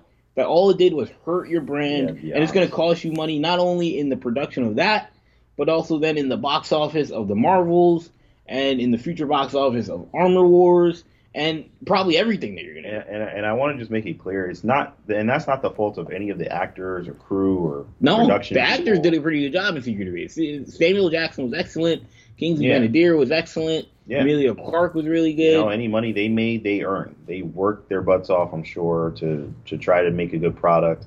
It's the writing and the people at the top that are guiding this, Yeah. or or not guiding it. EJ, you need to get the uh, you need to get the drop of the uh, the kid. It's the coach's fault. yeah, that's, the that's got- coaches. I gotta add that to I gotta add that to the lexicon. Um, yeah, it shows you a conversation on Loki goes back into how terrible Secret Invasion is, but that's the that's the way things are right now for Marvel. And to make matters worse, uh, Hollywood scooper Jeff Sneider uh, told John Rocha, shout out to John Rocha, on his YouTube channel that uh, Adam Driver um, likely not to be involved with Fantastic Four. In fact, uh, he says the uh, the actor has been unable to connect with the role and the character on page. He says Adam Driver was never really engaged when it comes to playing Reed Richards. It's very interesting considering all the the scoops and reports we heard that he was very close to signing on to a deal to play with uh, Reed Richards in the Fantastic Four. And now you got Sneider saying he was never really engaged. Uh, I'm not sure how much I buy that, but I could potentially buy him not being able to connect to the character, and maybe that being a reason why this has not been done, or maybe won't ever be done at this point. Um, I don't know. I mean, Kendall, is this just another uh, day where you know when it rains it pours for Marvel when it comes to Adam Driver now saying, uh, you know what, Fantastic Four, never mind. It's funny because I will say, so like you said, uh, you're not 100 percent sure if we believe everything with that. Like Jeff Sneider was getting he was getting some heat from fans because um, a lot of people thought he was the reason why Robbie and Driver might may have pulled out because he was the one that came out with the scoop that Emma Stone uh, turned them down that she wanted more money, Marvel wasn't willing to give that, and that uh, the, the the theory is that Robbie and, and Driver kind of got wind of that through Sneider's reporting, and were kind of like, well, you know, if you're giving, if you're giving, if she's turning this, this down, and you're giving me X, well then, you know, we got to renegotiate this thing. Yesterday's price is not today's price. Exactly, you know, and that that's essentially, you know, and so I think there is a part of me that wonders if Sneider is trying to now come out and say, well, Driver was never involved, so you know he's not he's not putting himself in it, but maybe he's just throwing it out there just so that he can he can absolve himself. It's very interesting. I did not know his backstory. Um, but but again, regardless of Sneider's intentions in his in the reporting, um, the case still remains. Adam Driver not uh, not involved not involved in Fantastic Four like we thought. Um, and it's it, it, you know, look, Shamari, you know, I, would say this is probably might be good news for Shamari because he was the one on this show saying he didn't like the fit, and the reporting from Jeff Sneider is Adam Driver didn't really like the fit, you know, and when you hear that, you know, it's a feather in Shamari's cap because, you know, you were the one saying, you know, I don't know if you know, great actor. I don't know if he's Reed Richards. Uh, this also could be, you know, people say the same thing all along. Yeah, and this also could be Adam Driver. This also could be Adam Driver read the script and was like, I don't like. I may like the character. I don't like this project right now. So I'm gonna. Right. I'm not gonna. You know, I can't connect with the role. That's that might be code for the script isn't it right now. And so and this project can't get off the ground. So I'm I'm out. Um, and with the way Marvel's going right now, am I to am I supposed to say that that there's no way that that's the case? You know, I mean, I don't know how Emilia Clarke signed on to Secret Invasion. I, I mean, I have no idea why she, she took that. Role. I mean, I, mean, I yeah. guess you know we talk about that movie having a two hundred million dollar budget. Maybe she has half of it. I don't know. Yeah, honestly, right? So, uh, yeah, I mean, I, Shamari, I mean, is this is this a, is this a bad thing for you, or that Adam Driver is out? Um, no, it's not bad. Um, as as you pointed out, you know, this, this this is definitely not a bad thing. Something that I, um, you know, uh, kind of was hoping for, I guess. Uh, you know, um, you know, not hoping Adam wouldn't get the bag, but just that he'd get the bag somewhere else because he deserves the bag. He's a good actor. But um, um, but yeah, you know, uh, you know, he did, said he didn't connect with the with the script, and you know, I, I believe what he said. He read it, was or you know saw the material and was like, I, I don't, I don't think this is for me. Um, and uh, you know, I, I, I do think, it, I you know I would stand by what I said. I, I don't I don't see him as Reed Richards. I think, um, you know, I think they they would be better served uh, getting someone that that would fit the just fit the role better. I mean, look, honestly. there's people now jumping back on your bandwagon. Shamari's been batting a thousand with this Fantastic Four stuff. What Krasinski? John Krasinski yeah, is back yeah. in the mix. I mean, people have always been saying Krasinski. Yeah, I, I mean, yeah. it's not like I've been just shouting to the void. I know, yeah, Shamari's not. Yeah, you weren't, you weren't, you weren't alone in that. You know, uh, when they trolled everybody in Doctor Strange, I, you know, it was it was a big deal. people were like, "Oh, Krasinski," and then they killed him instantly, which was a mistake. So I'll hold that that is a mistake, but um, but yeah, you know, I, I don't know what I don't know what, what Marvel plans to do. I think I think uh, at this point, you know, and Driver might might be feeling like he dodged the bullet after what happened with Secret Invasion. Maybe like, oh, good, right. You know, I don't have to be involved in some kind of sinking ship or or something where there's no direction or the person creating the material doesn't really care what, what's going on in my story. I mean, we talk about the you know the creation of Secret Skrull. I mean, Secret Skrull, Jesus, uh, Secret Skrull so, sounds like Secret Squirrel. Um, Super Skrull in Secret Invasion. I mean, perhaps he you know they he did see what happened with Secret Invasion, and maybe the Fantastic Four story does involve a showdown with Super Skrull, and he's like, no, no, thank you, don't want any part of that. You know, you never know. I mean I, I feel like he definitely could have done the role. I've said in the past, in some ways, I feel like he almost makes more sense to be the maker than even like the Fantastic Four Reed Richards. You know, the maker is you know the evil version of Reed Richards that becomes a supervillain in the uh, Ultimate Comics, a, a really awesome sadistic character that I think Driver definitely could have hit out of the ballpark if that was the role he was being cast for, the role he was asking for. Um, for Reed, I think he could have been good. I think he had, you know, definitely he certainly had the body type that I think make that make sense as a as a leap to, to his superpowers. But um, I think it's almost more of like a blow just because of how bad things are going for Marvel. Not necessarily that they lost Driver in terms of what he meant to that project, but more of it's just like Marvel can't do anything right.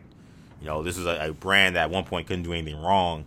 Now they can't do anything right. They can't sign big name stars. You know, you know, Robbie may be out, and now Driver may be out, and you know, it's like this, this movie that we've been waiting for for so long that they announced, you know, so long ago is still. This is a pre-pandemic movie that was announced. We're not even off, off the ground. I mean, we don't have any casting. We don't have anything. Like that. That part of it is what makes this uh, a little disheartening. Now, can you find another actor to play uh, Reed Richards that's not Adam Driver? Of course you can. Like, there's so much talent out there and I'll be excited to see the names that come up now that Driver is out. I kind of hope that maybe they don't necessarily say we need to get some big superstar. I just want them to get the best person they can. And maybe this will perhaps make Marvel be more creative in their casting as opposed to looking for, you know, just the top names, something that they've done recently. We saw that obviously with Emilia Clarke playing some random Skrull that it may have a bigger place in the Marvel universe as we move forward. Who knows? But um, but that would be my my look at this. Is is I wonder where they pivot now that driver could be out. I, I am. Look, I mean, look, Marvel's got to get their. They got to get their salaries under control. Um, yeah, they about to, they they definitely hit that second apron, man. And now they they losing draft picks and they, they trade yeah. draft picks. They, they having problems. They're over. They're over, they're well over the cap right now, and um, it's it's it made sense to to go after Margot Robbie, and I and I think Margot Robbie's a box office mover. I, like we're seeing it with Bart. With I Bart. mean, shoot, yeah, there's any doubt. There's no doubt anymore after Yeah. uh, Barbie's success.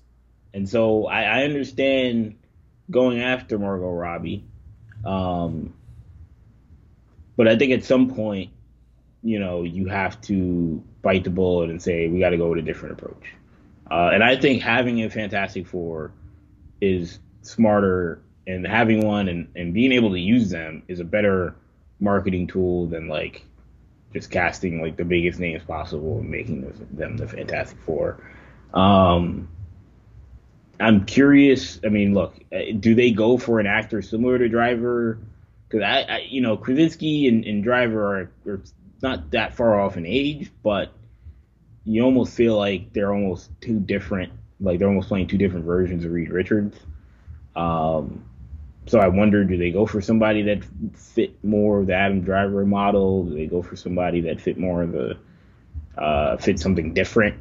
Um, I don't know, but you know, like you said, they have to figure something out. And honestly, they have to, like we talked about, the stuff with Spider-Man, where they said we're announcing Spider-Man immediately. Like, if I were Kevin Feige, like the second I get any of these people signed on the dotted line, I'm announcing it. It's going into a tabloid that so and so is playing this person. Um, And if I'm Iger and Feige doesn't do that, I'm telling him to do that. yeah, yeah, or I'm doing it. On Twitter. I'm Elon Musking it. I'm James Gunning it, and I'm saying I'm so glad that Adam Driver is a part of the family now. right. coming in 2025. like they need some serious good press. They gotta forget about Comic Con, forget about D23 and all this stuff. Forget about Echo and this other stuff. Like, just forget about it. Yeah, What do fans really care about? yeah, and and and they they need to they need to cast the Fantastic Four as fast as possible. Like if I was if I was Bob Iger and I saw what James Gunn did with Superman Legacy, I'd say to myself, That's crazy. We have oh, essentially a full Superman cast Yes. before we know anybody who's going to be in the Fantastic. Yes. Like that. That to me is that to me is gross. Is gross uh, mismanagement over at Marvel. There's no excuse for that. excuse, oh well, we had to, we changed directors and we wanted to give Matt Shakman a chance to. That cast still him. happened way before Oh yeah, was even a thought. a while now.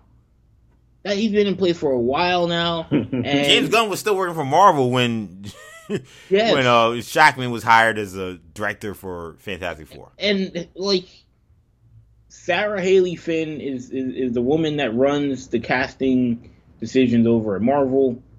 Kevin Feige obviously has a big role in that, and I'm sure Matt Shakman will have a big role in this in, in this in this cast as well. They're bungling it. Like let's be let's be frank. This cast this casting process has been a disaster. The fact that it's taken them so long, and the fact that even as he's been been put on, it's taking them so long. Whether it's contractual, it may not even be like we're not getting the right people. It may just be contractual stuff. Still a disaster, and that falls on Feige. Maybe then even more so uh, Shakman. But they've got to figure it out. Regardless of whatever issues they've had, they need to figure out who the Fantastic Four is, and they got to let the people know by the end of the year. And if if we don't know who who is playing the Fantastic Four officially by Marvel, either through a, a, a major trade or official, an official statement from Marvel Studios or somebody at Marvel Studios, it, it, it'd be the biggest. It'd be the only bigger disaster is the fact they haven't done the X Men. That'd be a complete disaster, and I'd be sounding the alarm that things are really, really bad because there's no, there is no justification and no argument because those movies are coming out in the same year. Superman Legacy and Fantastic Four are coming out within like a few months of each other. There's no, there's no justification for us having a full Superman cast and us not having a, a, Fantastic Four. I don't want to hear it's harder to cast the Fantastic Four because they're a bigger. I'm casting four people as opposed to, to one or two when you're talking Lois and Clark. I don't want to hear that. I don't hear that. That's a- that's a huge Gunn excuse. have like three different heroes. He's got, like, eight heroes in four, that five movie. different heroes. He's casted like ten people, and he and I and, and I don't want to hear James Gunn didn't put thought into those casting decisions. I don't hear James Gunn didn't prioritize Mister Terrific. Like he put, they clearly he got people that he's confident in playing those characters, and there are so many good actors in Hollywood Yeah. that can play Ben Grimm, yeah, I was gonna say you, that can play Johnny Storm. you can't cast Johnny Storm. There's four. There's only four people. I don't want to hear. You know why does it take two years to cast Johnny Storm? Like, it doesn't make absolutely ridiculous. That it is, and I feel like we have been the bearer of bad news here. This is not a Marvel Studios uh, thing, but just uh, some housekeeping notes. As I said earlier, uh, Spider-Man: Beyond the Spider-Verse taken off the calendar. Uh, there will not be a Spider-Verse movie next year. Uh, the threequel no longer has a release date due to the actors that remain on strike. They have to do voice work for this movie. There's been some word that maybe the animation is nowhere near where it's supposed to be either, but that we don't know for sure. But for certain, the actors that are set to do voice work are not going to do that while they're on strike. Clearly, so um, so that's taken off the table. Kraven also gets pushed back from uh, I believe uh, later this year to uh, August of next year. So a major move, I believe October of this year, now to August of next year for Kraven. Venom 3 gets a release date, and it's actually ahead of now Kraven. Venom 3 now goes July 12th, and then Madame Web moves up just two days to February 14th. Don't know. Guess they want to get a, a Valentine's Day uh, crowd there. I don't know what, what what deals with that, but um, no Spider Verse guys. So sad day for us. Who knows when we'll get that movie? But it, it seems like we could be in for a little wait, and it stinks, especially because you had such a big cliffhanger in the last one. But I mean, I, I almost as, as annoying as it is, I almost don't mind. We had so many delays on this last movie that we just saw. That was maybe the best superhero movie ever made. So like, if I think we can survive some more delays and, and not have to can be concerned that once they actually do get their ducks in a row, that will once again be phenomenal. Yeah. Um, you know, and, and there was, uh, you know, a lot of talk coming out of that movie that as great as it was, that the, the animators were kind of under a lot of crunch and a lot of stress from Lord and Miller and, um, you know, that everything we had heard coming out of it about Beyond the Spider Verse was that, um, you know, they hadn't finished. Yeah, uh, those terrible comments by uh by uh what's his name Pascal, who was like, oh, you know, sometimes you work in Hollywood, that means you gotta work hard. Some some stupid crap that she Yeah. said about uh trying to minimize how overworked her workers were. It was really pathetic. I don't know why she opened her mouth because all they were getting was good press until she started talking. Yeah, and um, and, and that's and and and ultimately, you know, uh, I feel I wonder if this getting pushed back has more to do with that and like everything we had heard was that they weren't really even done with it, and so if you weren't done, like if they, they like they weren't done doing the voice acting and everything, like if you weren't done at that point, um, when the movie when when the last movie came out, like th- it being it coming out in like you know March would have been hard to do um, without a writer's strike. So it seemed like everything was gonna was, was gonna get pushed back regardless. Uh, and I wonder if they're they're pushing things back just in, in part just so that they can um, they can allow their their their animators and everybody to work in a in a in a better uh, healthier environment. But um, but Kraven is just that. I feel like to me, I think that's a writer strike deal. I think that they know that uh, that's no promotion. No promotion means no chance. yeah, yeah, exactly. You have to be able to promote that movie. Like Blue Beetle's in some massive trouble right now.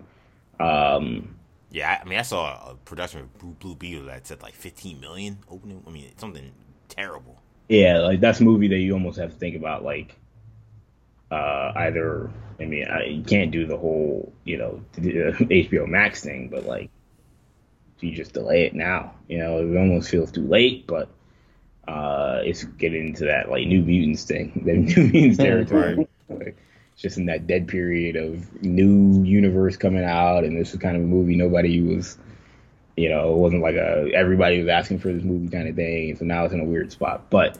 Um, but yeah, Kraven is also in that same ballpark. Is that New Mutants class of movie that they're like, we can't, we can't live without promotion. So I think it's smart for them to push it back. Um, I think a lot of people, a lot of people probably didn't know this was coming out.